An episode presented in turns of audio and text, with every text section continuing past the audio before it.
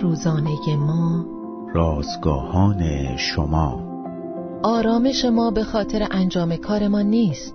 آرامی و استراحت ما به این دلیل است که خدا این نیاز را در ما قرار داده و از ما می‌خواهد کمی بیارامیم. روز بیست و دوم از شماره یازدهم نان روزانه ما.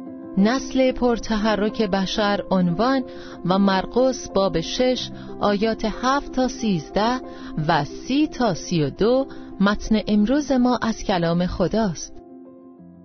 ساعت زنگ می‌زند ولی به نظر هنوز خیلی زود است.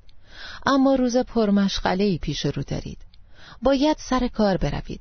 سر وقت به ملاقات هایتان برسید از کسانی مراقبت کنید و گاهی علاوه بر همه اینها کارهای دیگری نیز دارید. شما تنها نیستید.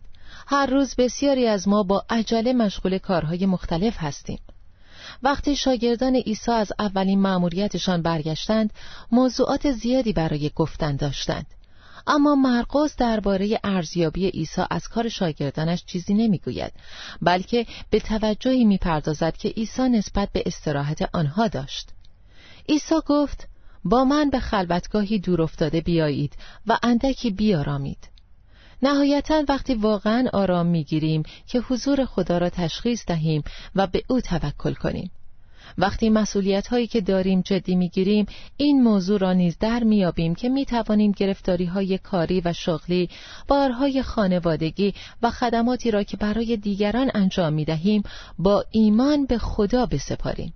می توانیم هر روز وقتی را کنار بگذاریم تا فارغ از آشفتگی ها و بیقراری های روزمره به قدردانی از محبت و وفاداری خدا بپردازیم و کمی بر آنها تأمل کنیم. بنابراین با خیال راحت نفسی تازه کنید و واقعا آرام بگیرید